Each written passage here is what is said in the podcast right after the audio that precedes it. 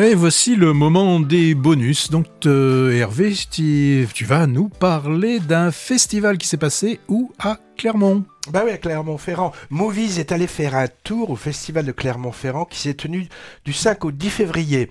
Véritable institution dans le domaine du court-métrage au niveau international depuis presque 45 ans maintenant. Alors comment on peut dire? Berceau pouponnière du cinéma mondial, où beaucoup de pointures actuelles du long métrage ont fait leur gamme. On n'était pas les seuls, hein. 165 000 personnes côté public et 5 000 professionnels, soit davantage que l'édition précédente, et du coup les organisateurs étaient très contents.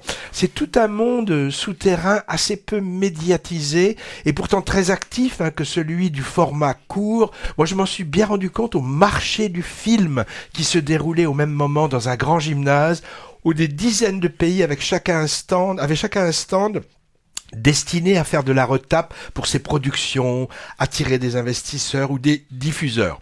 En tout cas, ça grouillait autour de la Maison de la Culture, centre névralgique du festival, effervescence, avec d'immenses files d'attente, ouais, rassemblement populaire très bon enfant, on va dire l'antithèse de Cannes par exemple, hein. pas de people, de tapis rouge, ni de limousine, ni de rangée de photographes. Édition très féminisée, voire féministe cette année, avec de nombreux programmes mettant les femmes à l'honneur et des jurys en majorité féminins pour les compétitions. Et plusieurs expositions sur ce thème dans les lieux culturels de la ville, femme et cinéma ou alors héroïne du grand écran. Autrement, alors pour les films que j'y ai vus ou qui ont été primés, difficile d'en parler, hein, sur à peu près 400 courts-métrages projetés, regroupés en 80 programmes environ, j'en ai visionné une quarantaine seulement, dont quelques-uns en réalité virtuelle interactive, seul sous un casque. J'ai choisi un peu au pif hein, et, parler de tel ou tel, difficilement visible ailleurs, n'a pas grand intérêt. J'ai eu des très bonnes surprises et des moments où je me disais mais, mais qui a sélectionné ça?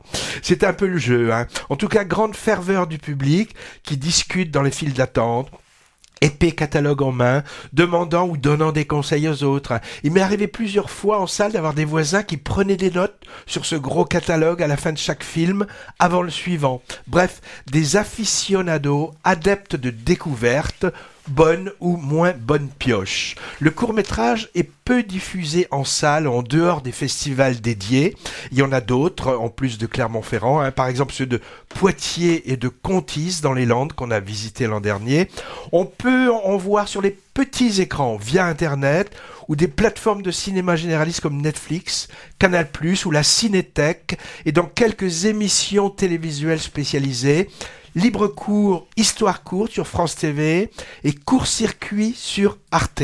C'est malheureusement un format rare sur grand écran. Quand même, tous les ans a lieu au printemps dans les salles de cinéma la fête du court métrage avec une vingtaine de programmes. C'est bientôt du 20 au 26 mars prochain partout en France. On en reparlera, car il y aura sans doute la crème de ce qui a été projeté à la 46e édition de l'ISSF. ISSF, c'est pour International Short Film Festival of Clermont-Ferrand. On rappelle qu'au moment où je cause, au cinéma Utopia et au musée d'Aquitaine de Bordeaux se déroule un événement intitulé La classe ouvrière, c'est pas du cinéma. Rencontre cinématographique qui braque les projecteurs sur les luttes sociales dans le monde entier, avec une sélection de fiction et documentaires, débats, table ronde sur ce thème.